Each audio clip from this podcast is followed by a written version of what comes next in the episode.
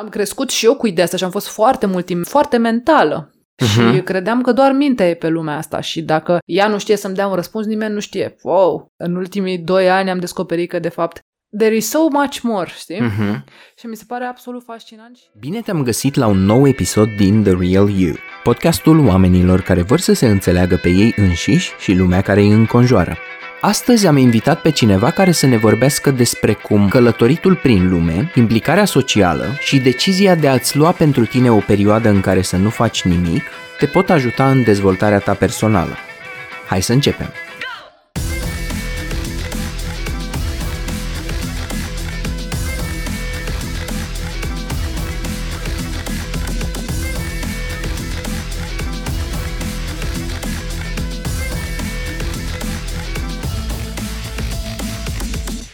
Invitata mea de astăzi este om de comunicare. A fost blogger încă de la începuturile blogosferei românești, este coach, trainer, e om de PR și unul dintre inițiatorii proiectului Let's Do It Romania.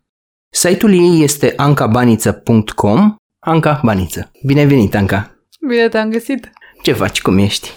Sunt uh, destul de relaxată după ziua de astăzi. Am, uh, am muncit un pic, uh, m-am mai gândit un pic la lucruri. Cam asta azi. tu ești în momentul ăsta, cum te-ai defini? Ești freelancer? Care e statutul tău? Cred că da, cred că sunt freelancer poate cu gândul de a deveni un mic antreprenor, adică cu oh. gândul de a avea o mică echipă în viitor care să mă susține și să facă lucrurile care nu-mi plac mie, uh-huh. care sunt destul de multe. Uh, deci da, cred că freelancer uh, momentan îmi place cel free din freelancer. Și asta o faci de mult timp, adică ai intrat în paradigma asta a freelancing-ului de ceva vreme. Ții minte că tu ai lucrat, dacă nu mă înșel, într-o companie de advertising sau ceva de genul ăsta, într-o agenție. În mai multe, da. Eu așa am început ca angajat în uh, agenții de PR recunoscute și după aceea am fost și corporatist. Am zis să încerc și pe asta aproape 2 ani și nu mi s-a potrivit deloc. Așa că în 2014 am luat o perioadă de nimic, în care n-am făcut nimic. Ți-ai luat un an sabatic? Ce tare! Nu a fost un an, a fost, adică intenția era să uh, o țin cam 4-5 luni, că de atâția aveam bani uh-huh. și a fost perioada în care am lăsat uh, spațiu să se umple cu ceva ce eu n-aș fi putut din mintea mea să spun că ar trebui. Și asta s-a întâmplat. În luna, lunile alea pur și simplu mă plimbam, era exact așa, aprilie, cam în perioada asta, era primăvară și am zis că o să fac doar ce îmi place mie. Wow. Să las inima să-mi comunice din nou lucruri. Și am așa am ajuns să țin cursuri, m-am mai scris, uh, așa s-au legat toate, practic nu m-am mai întors niciodată la a fi angajat, deși am crezut că va trebui să mă întorc. Ei, n-a mai fost cazul. Sunt deja șapte ani de atunci. Șapte ani? 2014, da, ți minte când ai trecut de la una la alta. și sunt sigur că trecerea asta de la angajat la freelancer înseamnă și o schimbare de mindset. Foarte mare. Apropo de nu credeam că o să, dar uite că am foarte mare și cred că încă îmi dau seama de unele lucruri.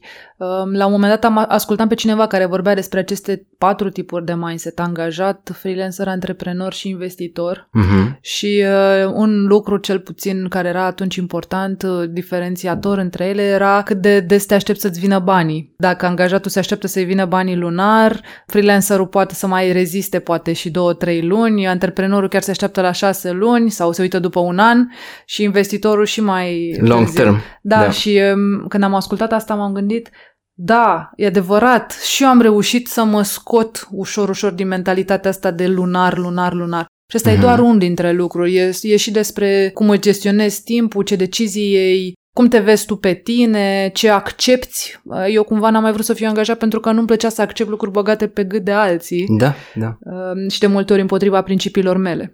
Practic, uh-huh. în momentul în care am uh, făcut uh, saltul ăla, am luat perioada de nimic, ăla a fost și un shift de valori. Dacă până atunci erau importante valori precum uh, conformismul, să-i mulțumesc pe toți, să, să imaginea, știi, să par că uh-huh. lucrezi și undeva bine, statut, chestii de genul. Da. După asta au început să conteze mult uh, autenticitatea, libertatea, curajul, valori care sunt importante și astăzi. Am da. rămas cu ele și le-am tot susținut, așa, le-am tot întărit în anii care au urmat. Da, și e fain că toate schimbările astea sunt sigur că au și ecouri emoționale, că acolo, dacă e doar așa de să schimbi o idee cu alta, e simplu. Dar când renunți la siguranța aia salariului care e trecut în contract la data de, când am lucrat la Kiss FM, îți reglai ceasul după cum plăteau ei salariile, adică niciodată n-au întârziat. Iar uh, în freelancing mai ești în plus de asta și propriul tău șef răspuns față de tine. Exact. Eu cumva cred că m-am împăcat cu a fi propriul meu șef. Îmi place de mine ca șef. Nice. Uh, în sensul că sunt destul de responsabilă, adică am fost mereu așa și conștiincioasă. N-am, uh, n-am fost genul care să lase pe ultima clipă să rateze deadline-uri, să doarmă până la 12 noaptea și așa. Și atunci cumva cred că lucrurile deja implementate ca angajat sau ca om m-au ajutat uh, la momentul trecerii către freelancing. Adică n-am uh, avut probleme de-astea cu aoleu, nu știu când să le pun pe toate, am dormit iar nu știu când. Adică mă trezeam la 9 ca un om normal, uh, poate, ok, un pic mai târziu decât ca angajat, dar uh, cumva n-a fost... Uh, N-a fost o provocare atât de mare cum ar fi pentru alții. Nu știu da, de ce, da. asta e pur și simplu experiența mea.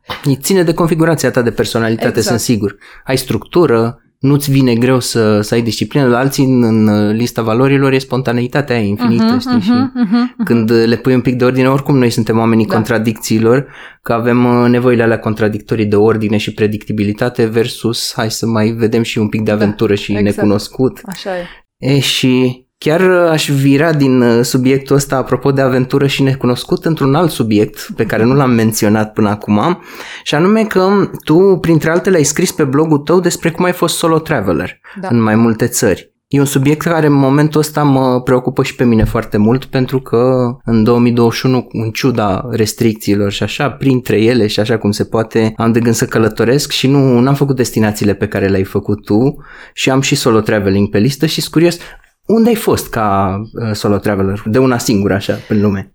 Am ajuns în 40 de țări, wow. într-adevăr nu toate singură, uh-huh. dar cred că în cele mai nebune dintre ele am fost singură. Filipine, Vietnam, Indonezia, nu doar Bali și alte zone din Indonezia, Africa de Sud.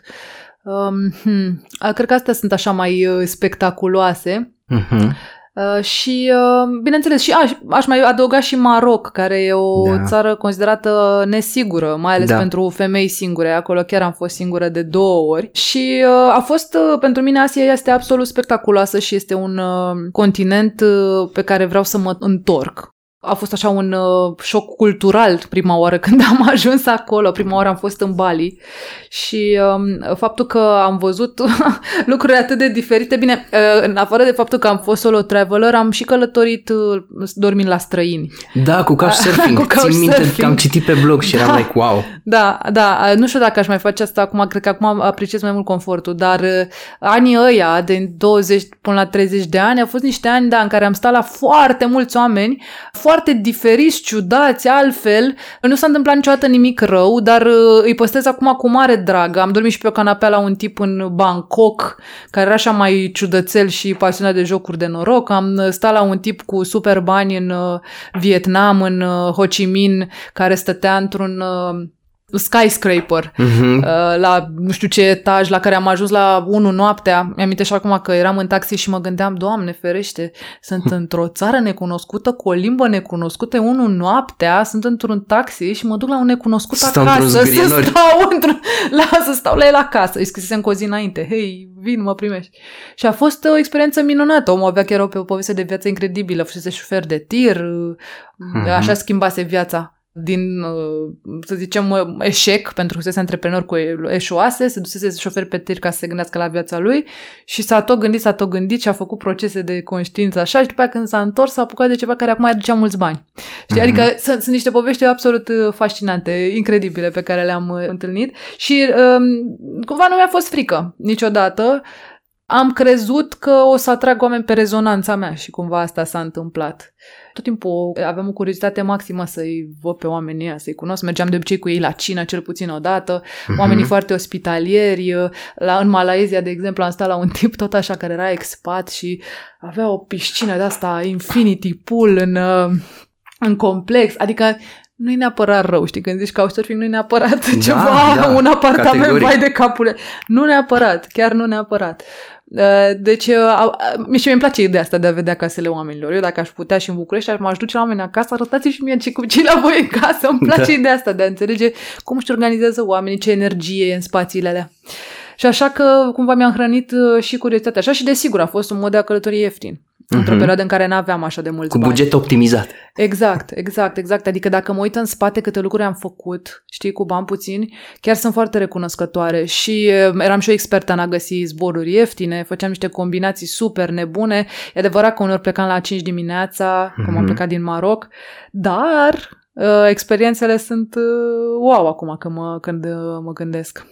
Da, și mie mi-a plăcut partea asta cu hai să ieșim din bula noastră de săpun și să cunoaștem oamenii din jur, pentru că nu știi ce ascunde, nu știu, vecinul de la Mhm. alt etaj.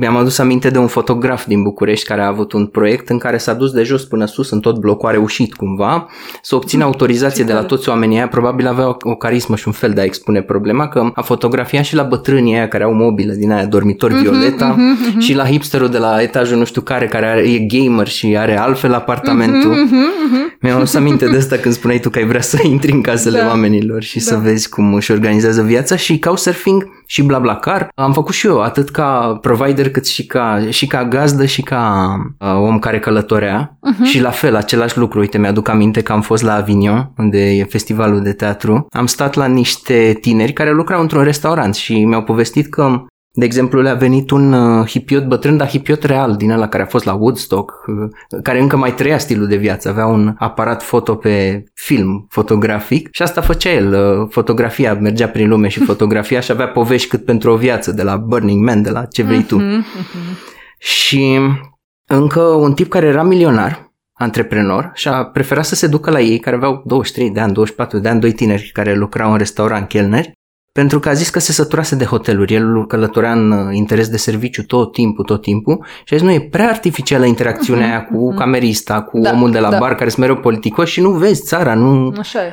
nu ajungi să descoperi cultura. Și în ideea asta sunt curios dacă ți-a rămas, sunt sigur că ți-a rămas în minte, în suflet, în inimă, vreo poveste din toată aventura asta. Fie solo traveling, fie traveling în general. Mhm. O poveste așa de a cuiva pe care la, cu care am interacționat sau... Uh... Ori o întâmplare de-a ta, pur și simplu, cum a fost asta, cu am ajuns dimineață, am ajuns seara. Da, am avut o poveste foarte interesantă în Maroc. Uh, Înainte să ajung în Maroc, uh, am stat în uh, Spania, în Sevilla, la cineva acasă, un tip foarte cunoscător al Marocului și nu știu cum, uh, cu o seară înainte am zis, hai să scoatem harta, explicăm unde să mă duc, mi-a recomandat hotel și așa, dar cumva mi-a zis, băi, ai grijă, că oamenii o să încerce să te fure. Și Mhm. am eu niște povești, cum m-am dus la bas și mi-au spus că costă de trei ori mai mult biletul și nu știu. Ideea e că m-a pus în gardă. Da. Și eu cumva m-am, m- m-am dus dintr-o zonă de frică în locul ăla, în, Mhm. uh-huh. în Maroc. Și când am, deja când am aterizat, eram setată că oamenii ăștia vor să mă fure și să-mi facă ceva rău. Chestie pe care eu nu am de obicei, adică eu mă duc foarte deschis așa într-un loc nou, dar el Da. mă setase foarte. Um, era și complicat de ajuns de la aeroport, uh, costa mult taxiul și acolo auzeai că o să te fure la taxi. Da, da. E stereotipul pe care l-am auzit și eu. Exact. Și cumva am zis, ok, o să fac un mix. Ajungeam și destul de târziu seara și am zis, era, era un autobuz ăsta super vechi. uh, Am zis, ok, o să mă urc în autobuzul ăsta și dacă ei iau de mai încolo taxi. Era mult de mers de la aeroport. Și m-am urcat în autobuzul ăla, la început nu era nimeni, după aia s-au umplut de uh, localnici. Se uitau super ciudat la mine toți. Ce face fata asta albă cu bagaje la noi? Dar nu asta a fost. Am uh, coborât din autobuz, am întrebat la un moment dat uh, care e autobuzul următor. Vino cu mine, mi-a zis o tipă, m-a, m-a luat pe sus și m-a dus la o chestie care era gen un maxi-taxi de-al nostru. Mhm. M-am trezit uh, îngrămădită cu încă nu știu câți, n-am, n-am avut timp să mă dumirez, că am ajuns uh, în locul ăla și mă gândeam, doamne, ăștia acum o să mă fure, adică e ghiozdanul meu în spate, e, adică îți dai seama. În fine, ajung la locație, mă duc la hotel și mă duc să mă plimb un pic, mă întâlnesc cu un localnic, exact așa, hai să mă împrietenesc, așa. Și mă simțeam foarte ciudat cumva în uh, labirintul ăla. Era un market foarte mare, o piață foarte mare, dar foarte ciudată. Tot timpul aveam senzația asta că toți se uită ciudat la mine și vor să-mi facă ceva. Cred că Mhm. eram eu deja setat. Când mă întorc, că aici începe distracția, îmi lipseau Kindle-ul și încă ceva, nu mai știu ce exact, dar Kindle în principiu. Mhm. Și cred că cardul sau ceva de genul.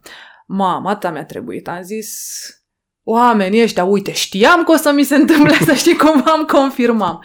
Și deși zilele următoare planul meu era să merg în multe locuri, că eram aventurieră și acolo și acolo, dar ce nu, așa, nu mi-a mai venit să merg nicăieri. Deci mă gândeam, dacă ăștia mai fură și pașaportul, eu rămân aici. Deci eu nu mai, deci nu mai aveam bani, eram cu banii la limită, că îmi dispăruseră.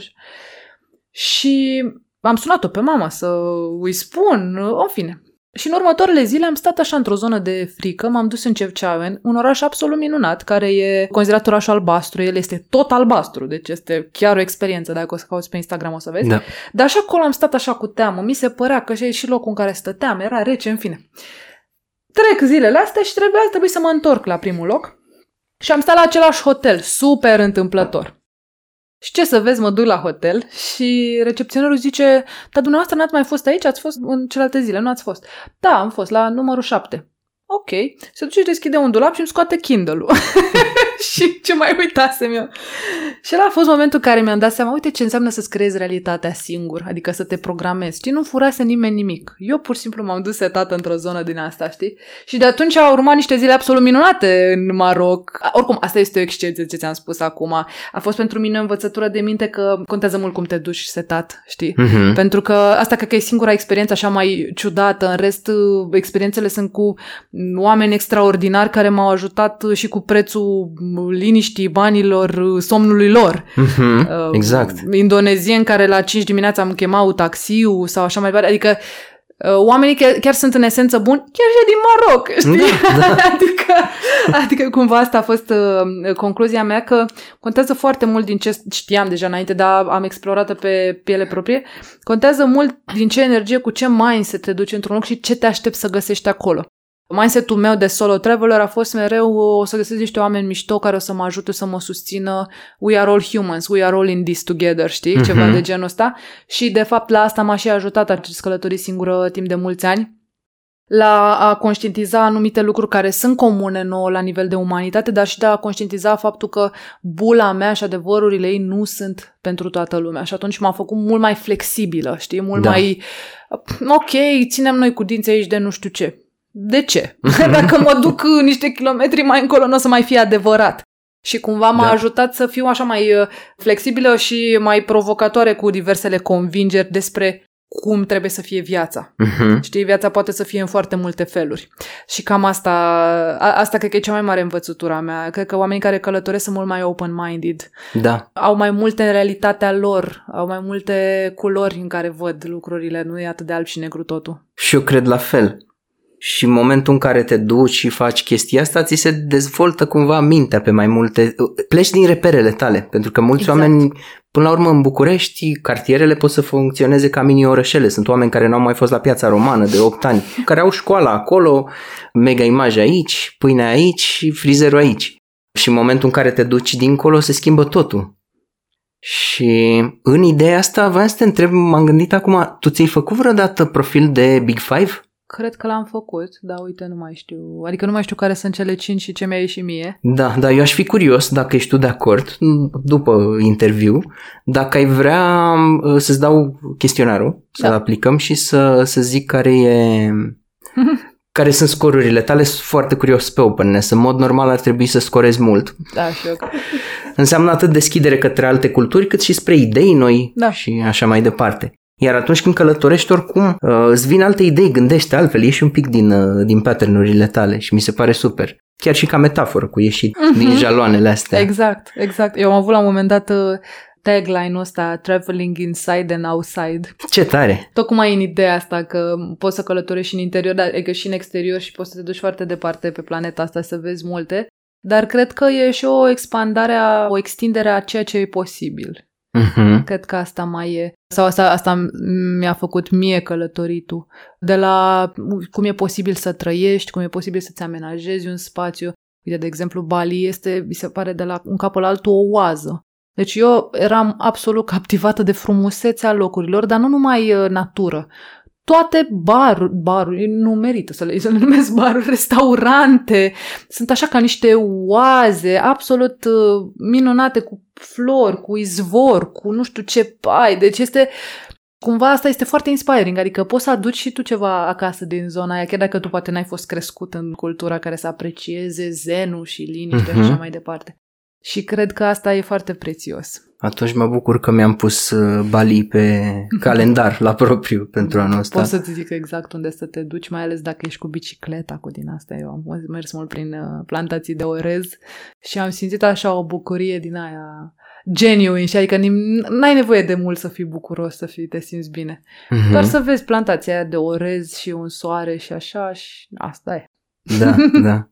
Că tot vorbim de cultura asta în care trăim și cum e lumea fast-paced și se mișcă repede și cum arată joburile, îmi doresc să fiu nomad digital acolo, să văd cum e stilul ăsta de viață pentru o lună. Înțeleg că am ales bine destinația. E oricum o destinație foarte bună pentru digital nomads, e un da, hub e recunoscută. Acolo. Exact, netul merge foarte bine în comparație cu alte locuri din Asia, gen Filipine, unde m-au prins pe mine niște uh, joburi. La un moment dat a fost foarte greu cu netul, dar în Bali este absolut minunat și uh, da, este un paradis. Natura este absolut incredibilă și e foarte diversă insula, e și numită insula zeilor. E uh-huh. foarte divers în sensul că poți să vezi și zona de plajă, da, poți să vezi și zona așa mai de, nu, nu junglă, da, mă rog, pădure, palmieri și așa mai departe, poți să mergi să vezi delfinii, poți să ai plajă cu nisip alb, dar și cu nisip negru, poți să te duci la munte și să urci pe un vulcan și tot așa, adică au foarte multe tipuri de forme, de, forme de relief. Exact, exact, exact. E, e chiar un loc special din punctul ăsta de vedere. E, e, și adică înțeleg de ce oamenii vor să se ducă acolo. Plus care și latura asta spirituală de, cu healeri. Mm-hmm. Poți să te mhm. duci, eu am fost și la cititor în palmă, mm-hmm. am mhm. fost și la Energy Healers. Uh, niște experiențe foarte mișto, chiar am, am scris despre ele pe blog. Unii dintre ei chiar sunt faimoși, adică nu sunt doar niște scams. Nu mai trăiește cel la care s-a dus Liz Gilbert din Eat, Pray, Love, dar sunt alții acolo care știu medicină tradițională și foarte puternică. Deci Așa fac oamenii care se duc în India, la fel. Exact. N-am ajuns în India, e pe lista mea, dar ă, acolo am eu o limită cu călătoritul singură ca femeie. Încă mă întreb dacă aș putea să merg singură în India. Mi se pare că este examenul final al călătoriului singur. Ă, și bărbat și femeie, dar mai ales femeie. Mai am un pic până acolo, dar e și, e și India pe lista mea. Da, iar când am făcut bugetul pentru asta a fost surprinderea mea apropo de posibile convingeri destul de limitative că o să mă coste scump, nu o să găsesc, o să mă fure, o să fie nașpa, nu e pentru mine și așa mai departe. A fost super ok. Sună bine și din punctul ăsta de vedere. Da, deci astea sunt beneficiile pe care le vezi tu la solo traveling, nu? Tu, tu ce ai câștigat uh, din asta? Ce, ce te-a făcut să o faci până la urmă? Păi eu, eu am plecat de la ideea că m-am săturat să stau după alții care mă, n-aveau concediu, n-aveau bani, n-aveau chef să se ducă până la capătul lumii și la un moment dat am zis, știi ce, eu vreau să fac asta, mă cheamă, am un spirit de aventură mare, o să fac singur asta. Și după aia am mers odată, am mers de două ori, am văzut că e foarte tare, mi-a plăcut foarte mult experiența și am luat-o ca pe o experiență de dezvoltare personală. Pentru mine asta mm-hmm. este. Mi-am lărgit foarte mult limitele, am căpătat mult curaj. Dacă ești singur, e clar că trebuie să interacționezi cu alți oameni, că nu stai în bula ta cu prietenii tăi. Că așa da. e când te duci în cuplu sau cu prietenii. Nu, și nu vezi în jur. Ești Corect. cu ei, cu gașca, nu, nu până la contează unde ești. La ești cu ei. inclusiv la brățară, da, mai nu. ieși un pic din resort, mai intri nu, și asta nu, a fost nu, interacțiunea. Nu. Și asta e, adică stând la necunoscuți sau împrietenindu-mă cu oameni, că și asta mi s-a întâmplat, m-am împrietenit cu oameni de la hostel, de la hotel, de la așa, sau cu couchsurfer-ul gazdă, cumva am am devenit mult mai sociabilă. Poate nu eram așa de sociabilă în urmă cu ceva ani. Și un câștig semnificativ, îți dai da, seama. Da, da, da, da, da. Și, cu, și mult mai open-minded. Deci cred că asta a fost. Dar și zona asta de a te descurca, știi? Ce autobuze iau, cum ajung în știu ce orășel de nu știu unde.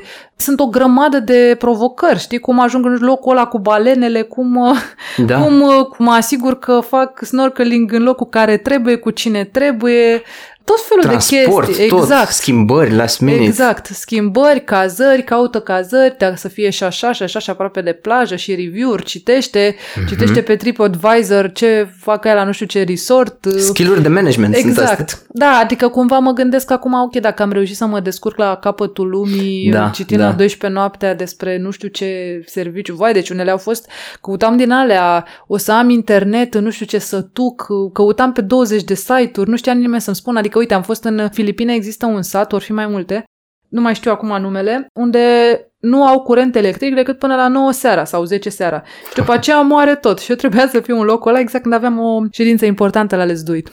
Mamă, wow. deci am întors internetul pe dos să înțeleg. Au internet, n-au internet, cum funcționează, cu ce viteză de bandă, știi? Tot felul de chestii de genul ăsta. Sau vaccinuri, sau ce ai da. nevoie în anumite... Uite, Africa de Sud, ce vaccinuri ai nevoie? Da. Și așa mai departe, știi? Și este o aventură continuă.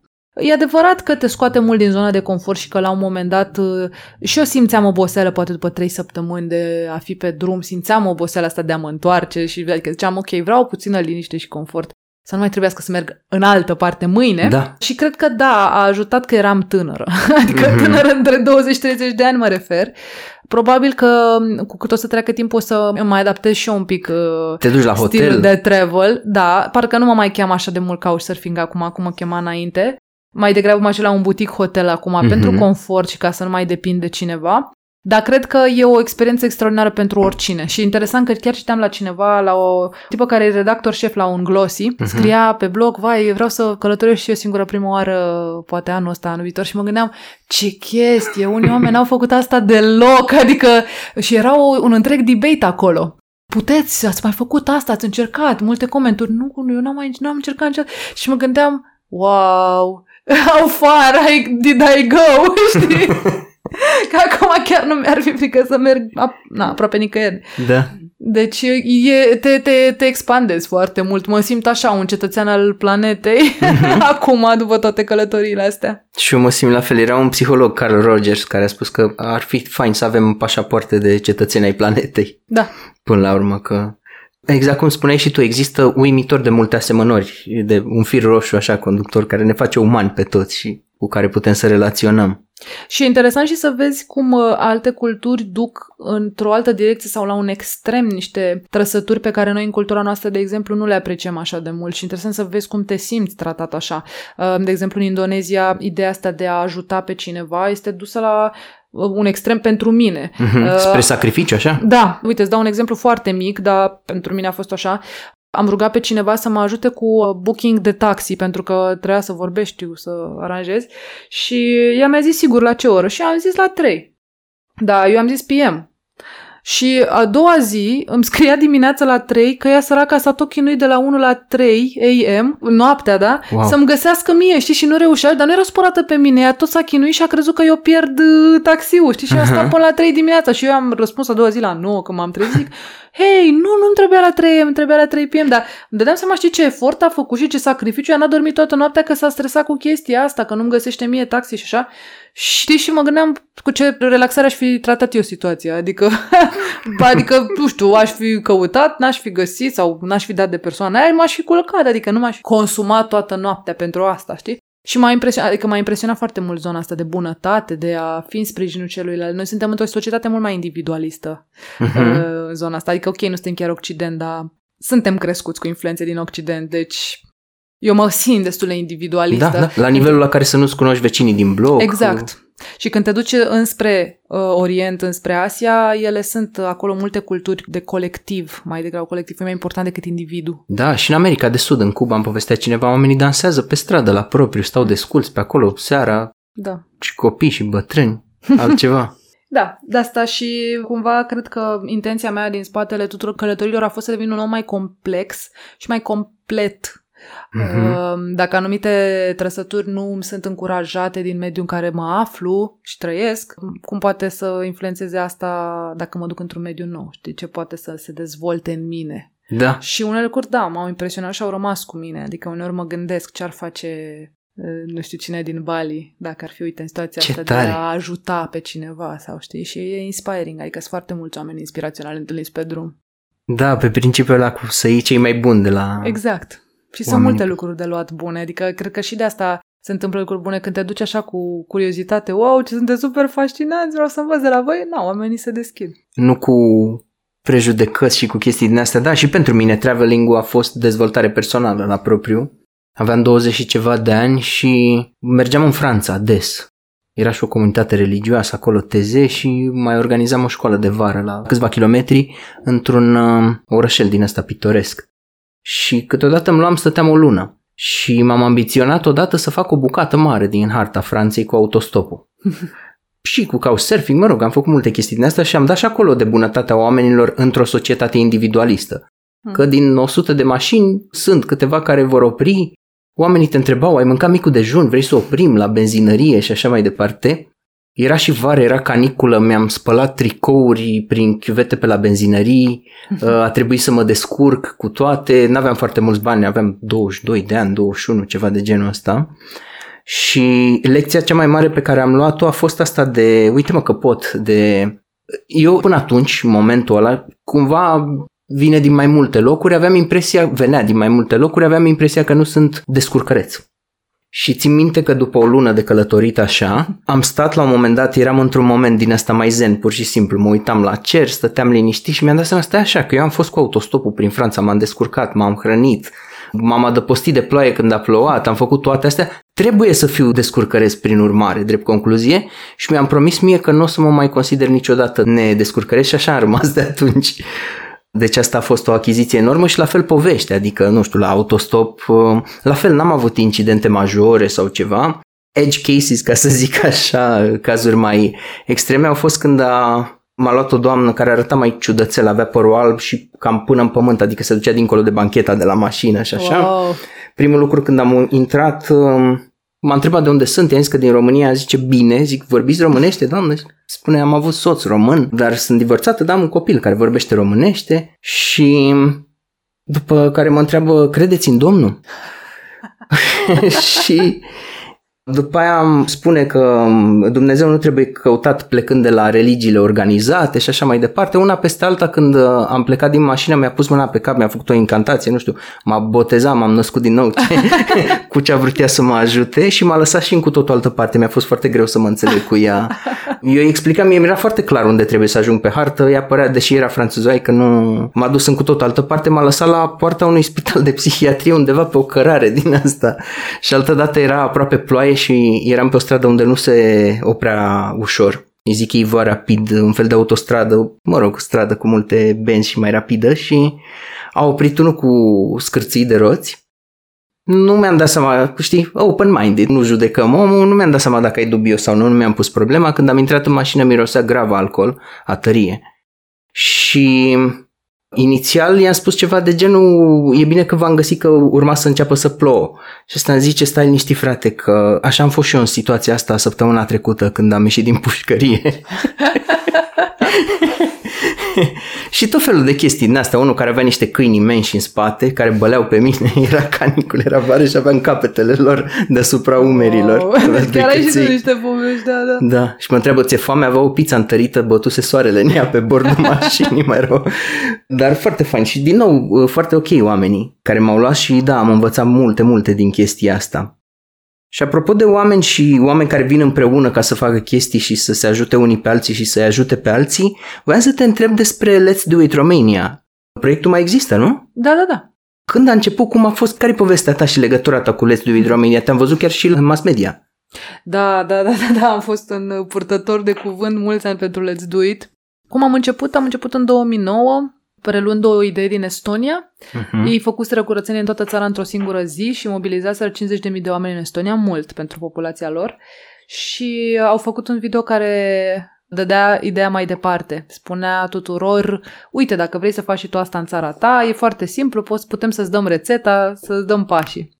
Și s-a coagulat o echipă în România, am fost de la început în ea, aveam 23 de ani atunci. Mm-hmm. A fost o experiență absolut incredibilă. Primul an de Let's Do de la 5 oameni într-o cameră la 200 de mii de români și la curățenie, ziua de curățenie națională, a fost uh, o experiență de creator, așa o numește terapeuta mea astăzi. Pentru că am văzut că e posibil să creezi ceva măreț, clar într-o echipă, dar punând energia lui se poate și da, o să facem asta împreună. Uh-huh. Și uh, cred că energia asta, din energia asta i-am convins și pe parteneri media să se alăture. ProTV, de altfel, adică nu oricine. Da, da, da. Și companii, și autorități locale și centrale și așa mai departe. Personalități cu imagine, exact, care aveau exact. deja un pic de tracțiune. Da, da, da, da. Cu câteva luni înainte am început să implicăm și vedete precum Smiley sau Holograf, Adidespot, sportivi au fost mulți Și chiar a fost un, exact, a fost un proiect care a, a prins reacțiune așa, prin magie, într-un fel, ai putea uh-huh. să mhm. spui că la momentul ăla voluntariatul nu era ceva super tare în România, cool cum e uh-huh. acum, în niciun caz și um, oamenii nu erau atât de deschiși nici la cauza asta a deșeurilor, adică era pentru prima oară când venea o campanie să-ți spună hei, e murdară România, ce-ar fi să o curățăm? Și asta am făcut noi și pentru mine, pentru că fiecare și ia ceva, știi, dintr-un proiect atât de mare, pentru mine a fost despre putere personală, despre a arăta oamenilor că au puterea de a schimba lucrurile care nu le plac. Uh-huh. Acel spirit de duor, așa da, cum da. Uh, l-am numit. Și, practic, în următorii ani asta am făcut. Am crescut acest proiect uh, până a ajuns în zilele noastre la peste 1.800.000 de oameni pentru această cauză, implicați în șapte zile wow. de curățenie națională. Este cea mai mare mișcare socială din România și este un proiect așa, de suflet, adică n-am, chiar, mă întreb acum, știi, mă întreb, o să mai am vreun let's do it în viața mea? Sper să da, că sunt încă tânără, mai am, mai am niște mm, ani. Și eu-ți doresc. și cu know-how da. de acum. Da, da, da, da. Și cumva, da, e un proiect extrem de important pentru multă lume. Cred că a dat startul și a făcut o schimbare de mindset pentru alte mișcări din România de voluntariat, pentru alte ONG-uri. Cred că a deschis calea către ideea asta de implicare socială. Cred că după Let's Do It, mulți oameni au prins curaj să-și înceapă primele proiecte sau propriile proiecte. Chiar cred că a fost așa un deschizător de drumuri în pionier, un pariu câștigat, uh, adică chiar o idee nebunească transformată în da. realitate. Când spuneam la început, uh, vrem să facem curățenie în toată țara, să mobilizăm toată țara, lumea se uita la noi, ce vrei să faci? Da, să facem curățenie în România. Da, și uh, chiar cred că a făcut așa un switch în mindset-ul oamenilor de, păi, ne putem uni și pentru ceva bun. Asta uh-huh. era un mesaj cheie al Let's Do It încă de la început. E un proiect de care sunt mândră și dacă mă întreabă cineva dacă am făcut ceva pentru țara asta, știu că da. pot să spun let's do it. Acum, desigur, vreau să fac pentru țara asta și în alte moduri lucruri, nu doar ca activist social, dar let's do it rămâne așa pe hartă și continuă. Probabil că o să facem o zi de curățenie și în 2021, în septembrie cel mai probabil, dar ține foarte mult de cum va evolua pandemia. Super tare!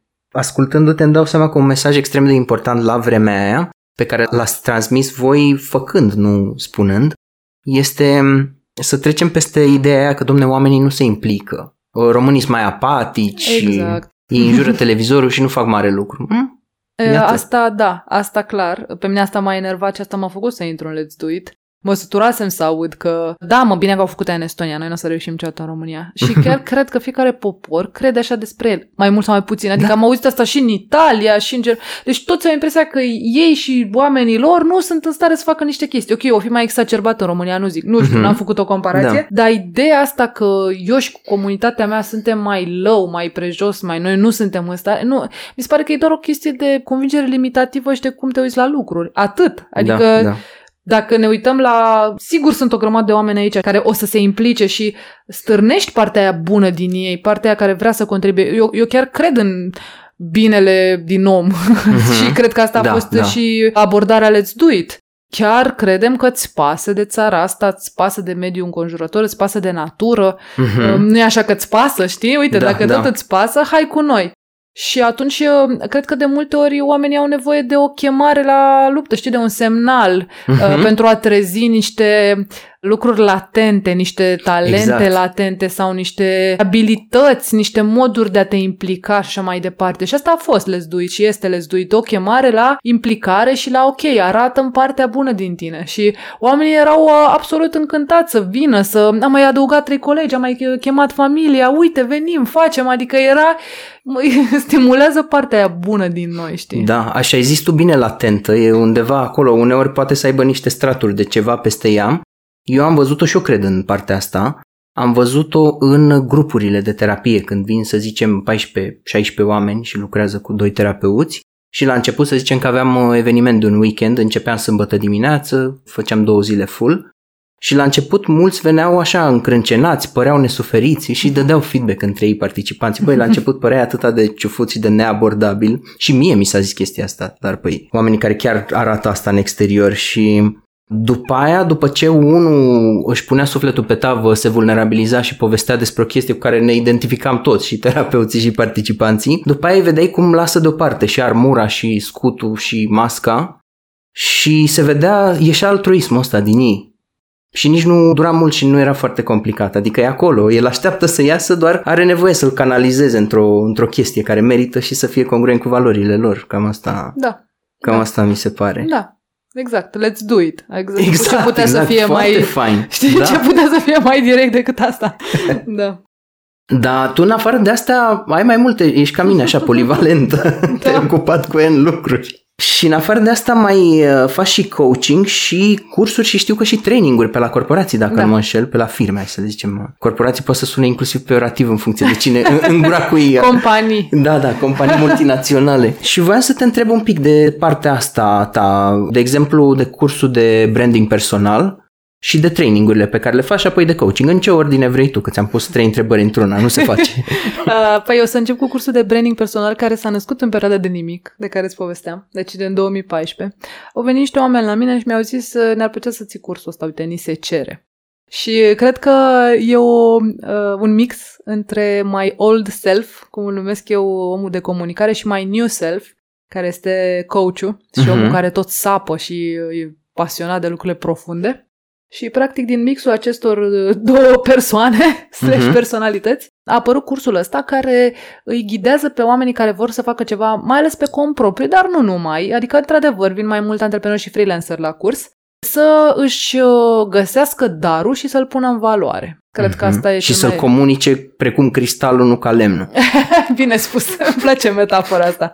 Da, uh, deci cursul are o, uh, o zonă mare de descoperire de sine, niște întrebări profunde despre valori, despre viziune, despre ce vrei să, cum vrei să contribui, ce mesaje vrei să ai.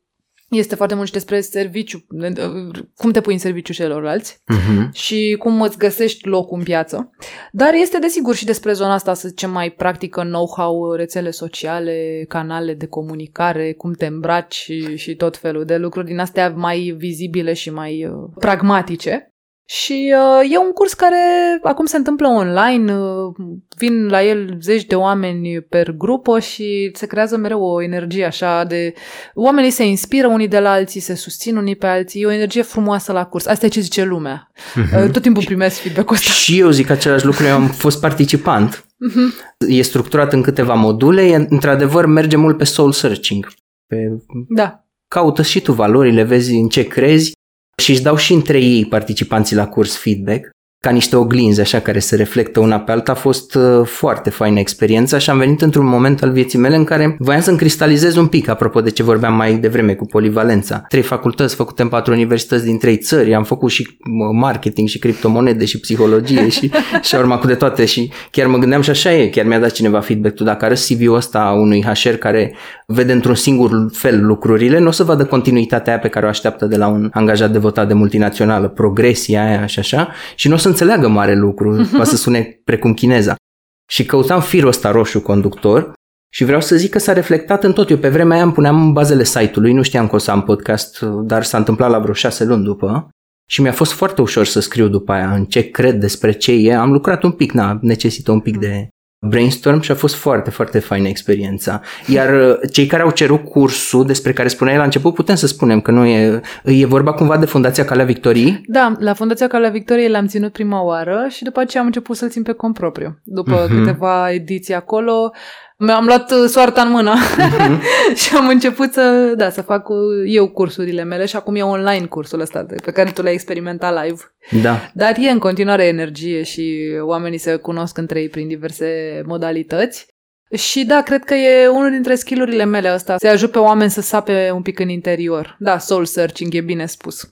Adică chiar cred că există o inteligență na, incredibilă în fiecare dintre noi și cred că nu avem nimic altceva de făcut decât să ne conectăm la ea și să o ascultăm. Uh-huh. De multe ori se poate să ne mai pierdem, să ne rătăcim, să fim foarte atrași de exterior și de ce zic alții că ar trebui să fim, să facem. Dar cred că, m, până la urmă, tot în interior trebuie să ne întoarcem, mai ales dacă am pierdut calea. Și văd mulți oameni confuzi, nu neapărat la curs, zic așa în general. Uh-huh. Um, și oameni care mai lucrez la coaching și cursanții și așa, de multe ori au pierdut relația asta cu ei sau legătura cu ei și au nevoie de poate doar de un spațiu și de niște întrebări bine puse ca să Mhm. recapete conexiunea asta și după aceea se descurcă foarte bine Da. singuri. Un cadru și în terapie. Pentru mulți clienți e de ajuns să le setezi un cadru și să-i treci printr-un proces, că de fapt noi asta facem. Exact. Da. Și era restul vine de la ei și este meritul lor atunci când, uh, când iese bine. Ce mă bucură foarte mult și asta, uite, se legă cu a doua ta întrebare despre cursurile corporate, este că mi se pare că teme care erau niște ciudățeni în urmă cu câțiva ani, și pe care le citeam așa sau le exploram într-un colț, cu, mă simțeam așa o ciudată când mergeam la constelații familiale acum 13 ani, nu știu, 12 Mhm. ani, adică era super ciudat, nici nu știam cum să explic, explicam prietenilor după aia, băi, am fost la workshop-ul ăsta, știi, și să-i cu niște reprezentanți și este o energie și câmpul ăsta energetic influențează, adică nu, nu știam cum să explic, știi? Și mi se pare că acum uh, subiecte precum uh, iubirea de sine, empatia, câmpul de potențial, câmpul inteligent din jurul nostru care este acum între noi, inima și câmpul ei, intuiția, vezi, tot felul de subiecte din astea au devenit sau devin ușor, ușor mainstream. Mhm. Eu, uh, după pandemie, deci de la declanșarea pandemiei, am uh, fost invitată în uh, mediul corporei să țin niște teme, eu le-am propus, dar au fost aprobate, niște teme pe care nu, le nu m-aș fi văzut niciodată ținându-le înainte de pandemie. Overcoming fear, um, Ce tare! self-love and kindness. Ăsta da soft skill, să, să Da. fie cu iertare. Mai degrabă ăsta decât, nu știu, asertivitatea Da, sau exact. comunicarea la telefon și soft selling. Alea, da, într-adevăr înțeleg, soft selling, dar uite asta, trust yourself. Da, e mult și despre agilitate emoțională și despre cum uh, gestionezi uh, stresul sau uh, emoțiile care vin spre tine. Cum folosești meditație sau alte tooluri. Deci s- anul trecut chiar am ținut niște workshop-uri de care mi-e foarte drag, care erau foarte aproape de inima mea și care în sfârșit își găsesc drum și în niște medii care sunt uh, cunoscute prin faptul că pun mintea pe un piedestal și uh, emoțiile, inima nu există acolo. Sau cel puțin când eu eram în corporate nu erau. Probabil că acum lucrurile încep ușor, ușor să se schimbe și uh, odată și cu creșterea coachingului și cu uh, creșterea programelor de well-being, oamenii se deschid și la teme de genul ăsta și mă bucură foarte mult pentru că chiar, chiar cred că avem nevoie să completăm uh, imaginea asta, știi, care uh, am crescut și eu cu ideea asta și am fost foarte mult timp, foarte mentală.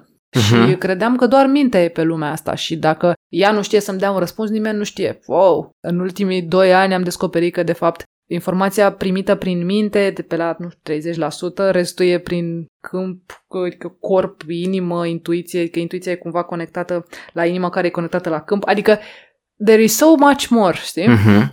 Și mi se pare absolut fascinant și uh, despre asta îmi și place să vorbesc acum cel mai mult, știi? Mhm. Și cu clienții și cu cursanții. Da, m-am dus și eu un pic pe cărarea asta în explorare, dar n-am ajuns așa departe ca tine, dar uh, e, e interesantă și zona asta.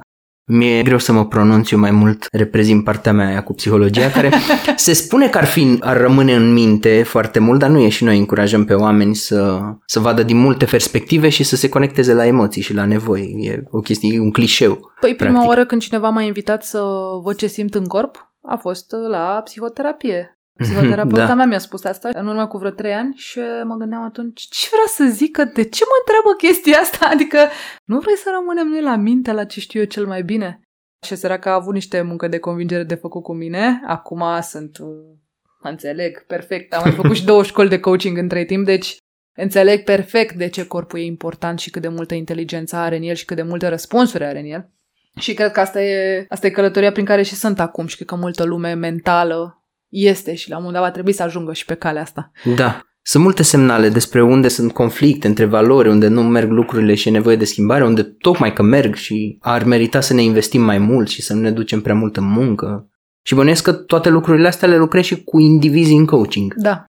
Da. Care sunt cele două școli despre care ai spus tu că ai făcut uh, formare? Am făcut întâi o formare de bază la One to Coach, care m-a învățat o singură metodă, să zicem, pură de coaching, dar acolo am exersat foarte mult fiecare skill de coaching în parte, de la ascultare, prezență, cum pui întrebări, le luam așa pe bucățele, bucățele, bucățele și le-am exersat timp de aproape un an.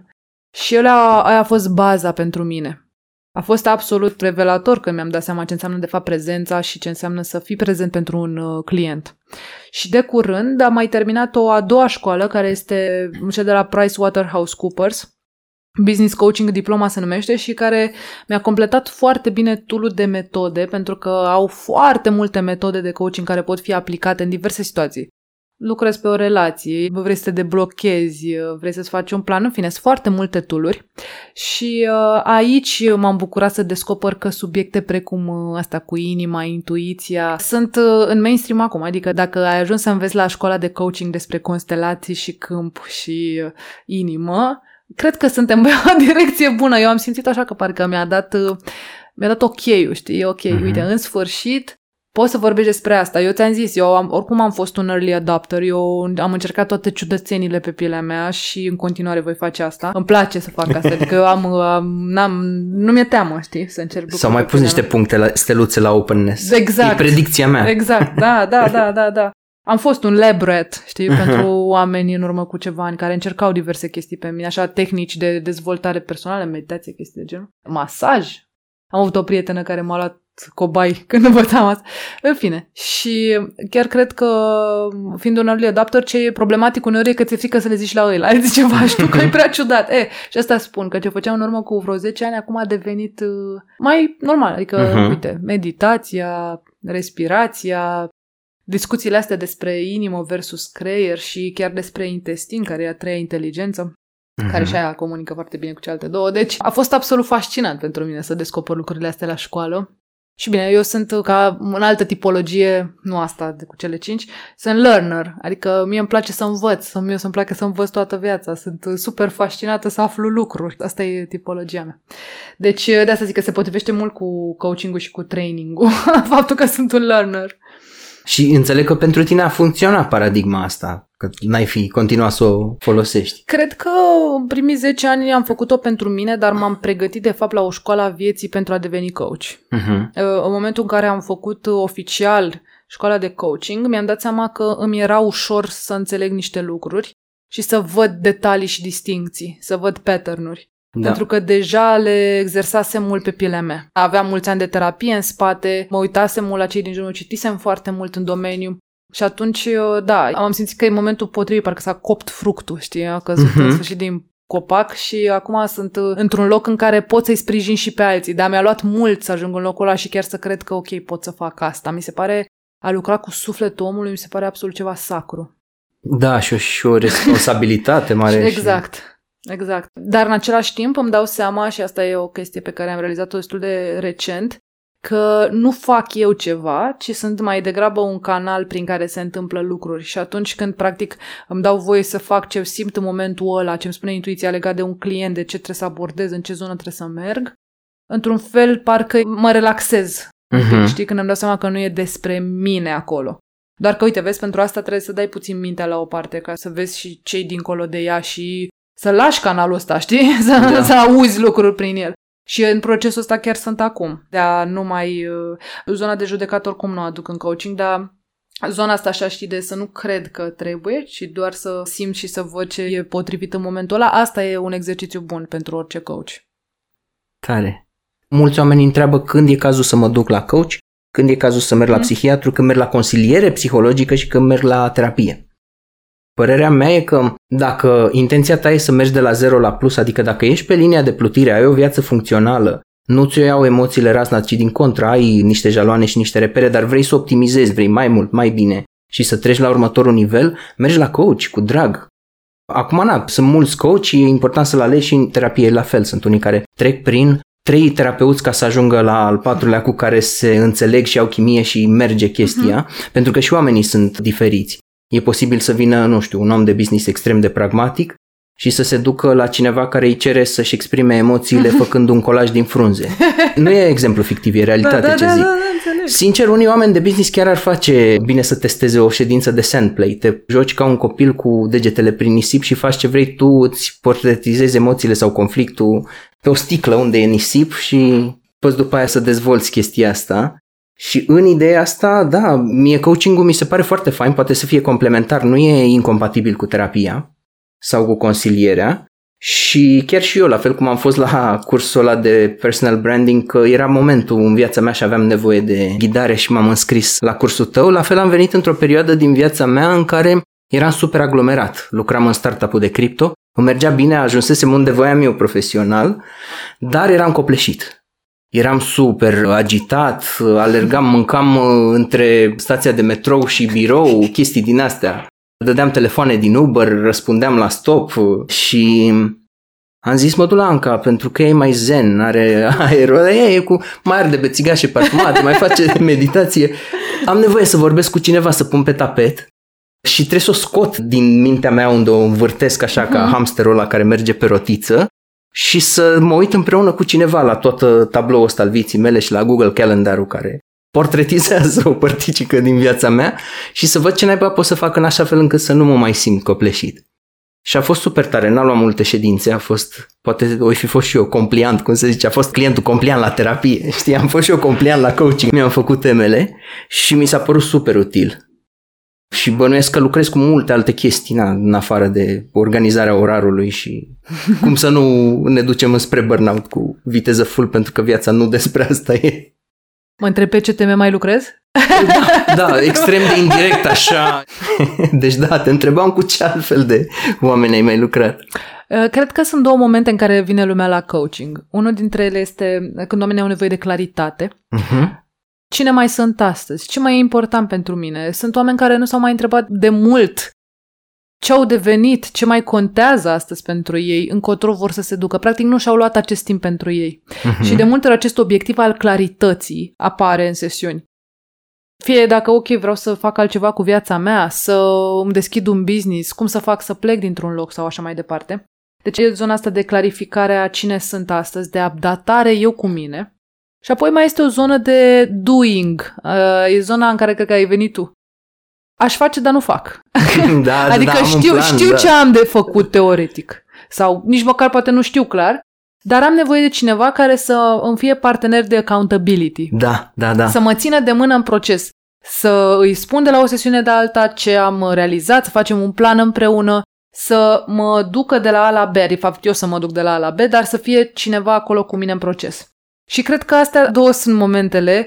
Bineînțeles că poți să vii cu diverse, să zic, teme, de la schimbări de carieră, la uh-huh. um, deschiderea unui business și la, uite, schimbarea unui mindset, da. uh, schimbarea unor convingeri limitative care te țin pe loc. Trecerea uh, de la angajat la freelancer. Exact.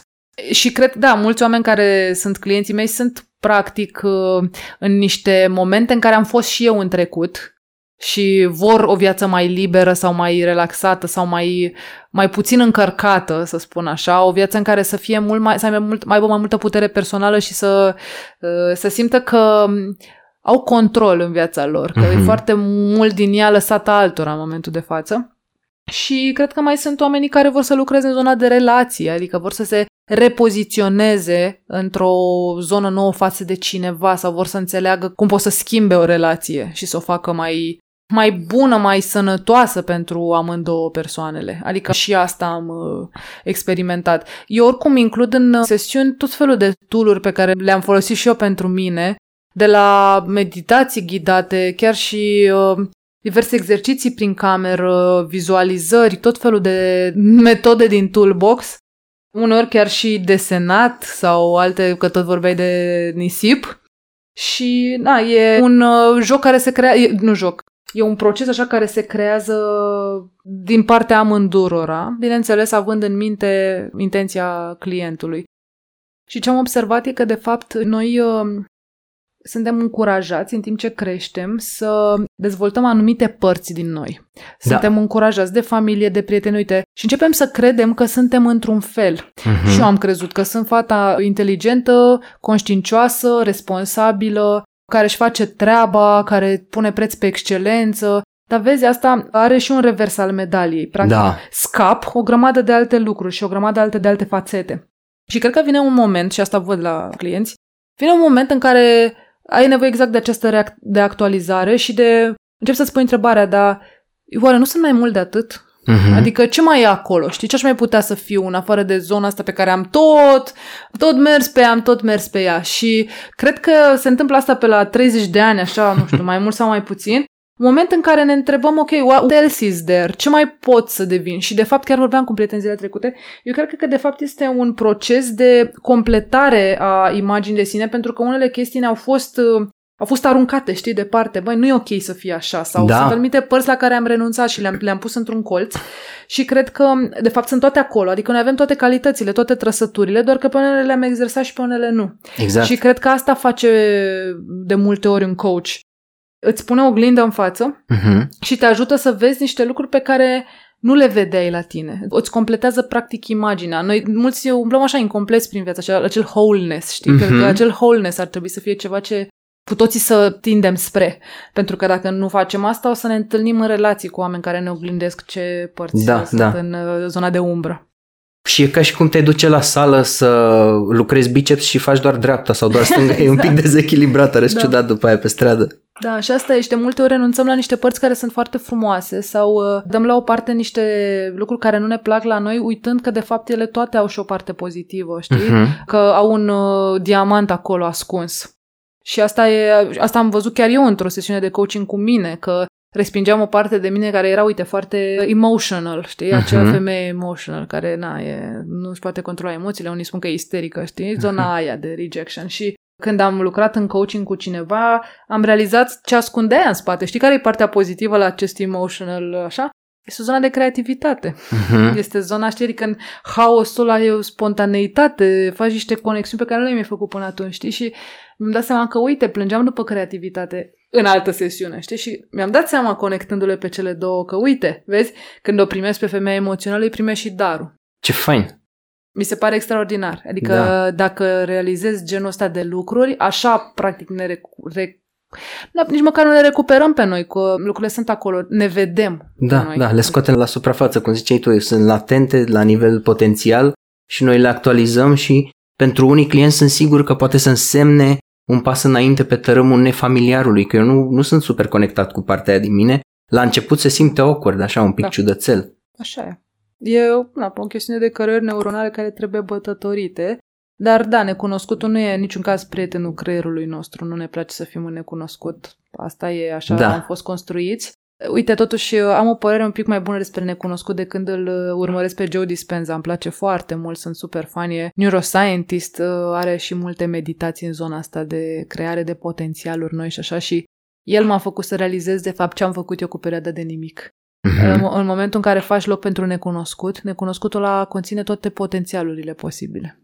Dacă vrei să schimbi un pic mindset-ul despre necunoscut, poți să te duci într-o zonă de wow, ăsta e un loc în care e totul posibil. Pentru că dacă aș crea doar din cunoscut, nu poți să creezi decât ceva din trecut, decât ceva ce am avut deja. N-ai vrea și ceva nou? Da. Știi? Adică lasă universul să te surprindă că are o grămadă de chestii la care nici măcar nu te gândești. Și cumva cu mindset-ul ăsta sunt un pic mai deschisă poate spre necunoscutul ăla, știi, care poate să ne sperie pe toți. Da, și e un act de îndrăzneală să ții o perioadă sabatică, chiar de atâtea luni cât ți-ai luat tu. Unii poate și au o lună, dar poate să fie revelator să ții un pic de timp pentru tine. Este. E distanțarea, știi, e același lucru pe care dacă te duci pe Camino, știi că unii asta fac, se duc pe Camino. Camino de sau, Santiago. Da. E același lucru, te distanțezi un pic, te vezi de la distanță, nu mai ești atât de în lucruri. Începi să-ți dai seama, adică practic îți deconectezi creierul de la niște rutine, de la niște lucruri pe care le Exact. rulai și care credeai că sunt viața ta, că, băi, dacă nu le fac pe astea, eu cine mai sunt? Știi? Și începi să-ți dai seama că mai e și altceva în afară de lucrurile alea. De fapt, oricum nu suntem ce facem, dar zic așa, de multe ori avem impresia asta că suntem ce facem. Și asta, asta se întâmplă când îți iei spațiu ăsta. Oamenilor le e foarte frică de momentul ăsta pentru că, ok, cu ce mai rămân dacă nu mai Da. fac același lucruri pe care le-am făcut în ultimii 10 ani? Fai, tuturor le-aș spune, fai, o să fii super surprins de ce o să descoperi că ești de fapt și de ce o să descoperi că e posibil de fapt. E fricoșător. Eu în perioada aia mă duceam la terapie o dată pe săptămână și mi-am și acum că spuneam, vai, nu știu ce mă fac, o să rămân fără bani. Dar tendința, știi, am citit la un- undeva asta și mi s-a părut foarte corect că tendința universului, să zic așa, e că atunci când e ceva gol să-l umple imediat. Mhm. Deci nu-ți face griji că nu o să apară nimic, o să apară lucruri, doar că, într-adevăr, contează din ce energie le aștepți. Dacă le aștepți din energia fricii și nu Ce crezi, mă fac, da. sau din energia, dacă reușești să te deschizi, știi, este un proces de, Da. de lucru cu tine, știi, poți să mă deschizi, să am încredere că o să vină lucruri spre mine. Da, iar treaba creierului nostru e să ne mențină confortabil, nu și, Și să vii. alimenteze, da, și vii, exact, supraviețuirea și apoi predictibilitatea, nu dezvoltarea. Și nu fericire. Ca să vezi ce paradoxal. Asta e ceva ce le mai zic oamenilor apropo de teoriile astea ale fericirii, că oamenii cred că a fi fericit ține de ce o să obțin viitor, adică o să fiu fericit când. Da. Și asta este o teorie total greșită, pentru că niciodată n-ajungi acolo. Acum vrei să-ți iei mașină, mâine vrei să te muți, mâine vrei să te căsătorești, tot așa, tot timpul ai ceva, știi? Și, de fapt, modul în care reușești să fii fericit este să înveți să-ți, să-ți trăinuiești creierul, să ți-l antrenezi, să vadă astăzi și acum ce e bine și ce te face fericit. Deci, practic, recunoștința, știi, de asta funcționează atât de mult recunoștința și toate practicile de recunoștință, pentru că se face exact acest rewiring al creierului înspre a nu se mai uita în viitor și a aștepta ceva bun în viitor. Și la ce nu am încă. Exact, exact. Și a se uh, concentra pe prezent și a fi recunoscător și a mulțumi pentru ce am deja. Aia este o energie de abundență din care poți să atragi și mai mult. Da. Ta. Și eu auzisem la Earl Nightingale definiția succesului cu care sunt cel mai de acord dintre tot ce am auzit.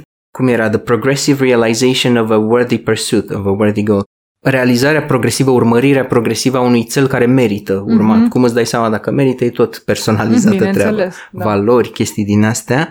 Și mai am un citat, drag mie, dacă nu te bucuri de călătorie, atunci la naiba cu destinația. Mm-hmm.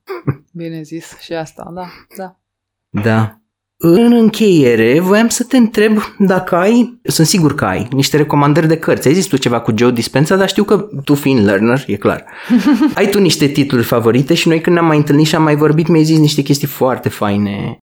Voiam să te întreb în ideea asta care sunt niște cărți care chiar simți că ți-au adus o plus valoare ca lumea și că ți-au schimbat perspectiva, te-au influențat puternic. Cred că prima care îmi vine în minte este Conversații cu Dumnezeu, care E o carte așa mai în zona spirituală. Neil Donald Walsh mi-a mm-hmm. schimbat perspectiva apropo de Dumnezeu și de ce suntem aici. El spune că are, cumva a fost inspirat, să spun așa, s-a trezit scriind mm-hmm. răspunsuri la întrebările pe care le-a adresat lui Dumnezeu pe foaie. Mă rog, poți să crezi, poți să nu crezi, dar dacă citești cărțile alea, o să vezi cât de profunde sunt și ce răspunsuri sunt acolo, adică nu, nu pot să vină de la un om. În fine, asta, asta a fost Da, eu sunt on meu. defense. Am citit, am citit cartea întâi de la Neil Donald Walsh. E clar, sunt chestii interesante pe acolo. Și uh, profunde. Da, fiecare le vede cum, uh, cum știu da. eu, sunt în alt film cu, cu Walsh, dar l-am citit și ai ce să ții de acolo. El mi-a impactat la acel moment, am citit mult Wayne Dyer de-a lungul timpului mm-hmm. și îmi place foarte mult pentru că e foarte blând și cu foarte multă bunătate. Da, sunt fan Joe Dispenza și una dintre cărțile mele preferate este Becoming Supernatural. El explică acolo cum uh, explică de fapt cum funcționează creierul, cum exact cum trecem din acest cunoscut în necunoscut, explică și partea asta de centri energetici și ce rol are fiecare și cum poți să schimbi frecvența unui centru energetic. Are multe studii de caz în mm-hmm. care explică cum oameni bolnavi, deprimați, cu gânduri suicidale, reușesc să schimbe creierul în timp folosind exact metodele pe care el le-a creat și el le-a creat uh, pe baza analizei multor uh, creiere, brain scans și folosește fix anumite cuvinte care a observat că funcționează și ating creierul într-un fel sau altul. Ei, și explică cum oamenii ăștia în prag de sinucidere, exersând noi cărări neuronale și practic creându-și mergând într-un câmp de potențial în care totul e posibil, își iau de acolo și își creează și își aduc în realitatea asta trei de noi potențialuri. Adică devin mm-hmm. realitate lucruri noi, desigur în timp, în funcție de na, cât de traumatizat ești și cât de departe ești de potențialul ăla. Chiar îl urmăresc și sunt super fan Joe Dispenza. Mi se pare că face o treabă minunată explicând exact în cuvinte normale pentru oameni normali uh, neuroștiința și și spiritualitatea în același timp. După aia sunt fană Brené Brown, care mi se pare un autor așa care te unge pe suflet. Când aveam nevoie de zona asta de confort, de înțelegere, de compasiune, de bunătate, deschideam o carte de la ea, am citit toate cărțile. Uh-huh. Ea vorbește mult despre teme de genul curaj, vulnerabilitate, belonging, true belonging și cât de mare nevoie avem cu toții să aparținem și ce facem pentru asta, dar și despre subiecte precum rușinea. Da. Uh, aia chiar e o carte da, pe care o e cercetătoarea rușinii. Exact, e o cercetătoare care timp de 10 ani a studiat rușinea, da și uh, și-a dat seama că studiul ei despre rușine a ajutat după aia la studiul unor teme mai fancy, mai cool, gen curaj și da. vulnerabilitate. Da. Și să știi că ea chiar, adică mă gândesc constant la niște lucruri pe care le-am citit din cartea aia despre rușine. I thought it was just me, but it wasn't. Mm-hmm. It mhm. isn't. Chiar mi se pare că a făcut o treabă minunată să aducă în prim plan niște subiecte așa mai, care erau așa mai ca o mini paranteză la Brené Brown, în toată seria asta care a rezultat din cercetările ei, are inclusiv o carte despre cum să te ridici după ce ai căzut mm-hmm, și exact, te-ai Rising julit. Strong. Exact. Da, Rising Strong. Pe zona de relații, o carte care m-a impactat mult este Attached, care Da. vorbește despre stilul Stilurile de, de atașa- atașament. atașament și mi-a adus multă lumină la momentul ăla. Eram după o despărțire și am citit-o și am înțeles foarte multe lucruri. Eu am citit mult și în zona asta de relații și arhetipuri feminin-masculin. Niște cărți mai recente în zona asta sunt Goddess in Every Woman și God in Every Man, Mhm. uh scrise de o psihoterapeută care l-a studiat mult pe Jung, Mhm. dar și uh, zeitățile din mitologia greacă și practic te explică cum sunt mai multe arhetipuri prezente în fiecare dintre noi. Ea mi-a explicat de ce nu vreau să am copii, pentru că, sau nu simt în momentul ăsta asta. E un anumit arhetip care trebuie activat și în cazul meu nu e. Deci Mhm. să spun că fiecare așa a pus o cărămidă în uh, evoluția mea și acum uh, citesc Steven Kotler, care nu e chiar, uh, să zic, în zona de spiritualitate, el vorbește mult despre peak performance, despre cum să ne atingem potențialul uman, este foarte fascinat de zona asta și are și un uh, hub, un lab, să spun așa, care studiază starea de flow. Asta citesc acum, Stealing Fire se numește și este o carte despre cum uh, diversi oameni de la atleți, uh, persoane publice, mă rog, uh, artiști și așa mai departe, reușesc să atingă starea de flow folosind și psihedelicele. Mhm. Aici voiam să ajung cu asta. El fiind un fan, adică studiind mult zona de psihedelice și susținând ideea de a le aduce în legalitate pentru că au multe să ne ofere. Pentru cercetare, da. Da. Și chiar e o carte care îți deschide mintea. Asta pot să zic despre ea acum. Și chiar am mai cumpărat acum una nouă, The Art of the Impossible. După ce termin Stealing Fire, probabil că o să merg... O să o citesc și pe a doua. Mai auzisem eu un titlu, cred că l-ai menționat într-o doară, poate într-un eveniment de pe Zoom sau ceva. Everything is figure outable. Da, de la N-am citit-o, dar Marie- îmi place la nebunie titlul. Ea, da, Marie Forleo, ea e foarte bună în zona asta de comunicare PR, adică, ai, vezi, astea sunt cuvinte care îți rămân în minte, da? Ea e coach și vlogger și e o carte easy to read, adică nu e, nu pot să zic că e așa, dar da, e un titlu care te prinde, are niște exerciții bune de coaching în carte. Aha, despre asta e, ok. Pentru ascultători o să pun pe pagina de resurse a episodului, le facem un mic platoaș să le aibă acolo. Și eu pe grupul Free Life pun mereu genul ăsta de resurse, dacă sunt oameni interesați de zona asta de dezvoltare personală și de ce să mai citim. Un grup pe Facebook. Da, Free Life se numește. Da, da, da. Ok. E grupul în care am strâns uh, oameni uh, ca mine și ca tine. Și ca să ajung acolo dau search pe Facebook Free Life. Da. Și groups, la Da. tabă de grupuri. Da, ok. da, da. Apropo de asta, unde te-ar putea găsi oamenii? Unde e blogul tău? Era ancabaniță.com, nu? Da, uh, ancabaniță.com uh, e locul în care scriu și unde anunț diversele cursuri, workshop-uri pe care le țin open și pe grupul Free Life. Și cursul de branding personal ai zis că e în online, deci ai probabil o pagină unde să găsească informații. Da, tot ce dacă trebuie. intri pe ancabaniță.com o să găsești sau și dacă cauți pe Google Ancabaniță curs branding personal. El e lansat odată la două luni. Probabil că îl voi lansa din nou uh, în două-trei săptămâni. Anca, eu îți mulțumesc mult de tot că ai venit în seara asta și că ai contribuit cu toate ideile astea din zona asta pe care nu aveam acoperită. Sunt sigur că o să mai fie invitați. Pentru că, așa cum spui și tu, la fel cum mâncatul sănătos a devenit, e clar, e un trend și ideile astea devin tot mai mainstream și e fain că am vorbit cu cineva ca tine care are nivelul ăsta de ambiție și de deschidere. Mersi mult! Cu mare drag!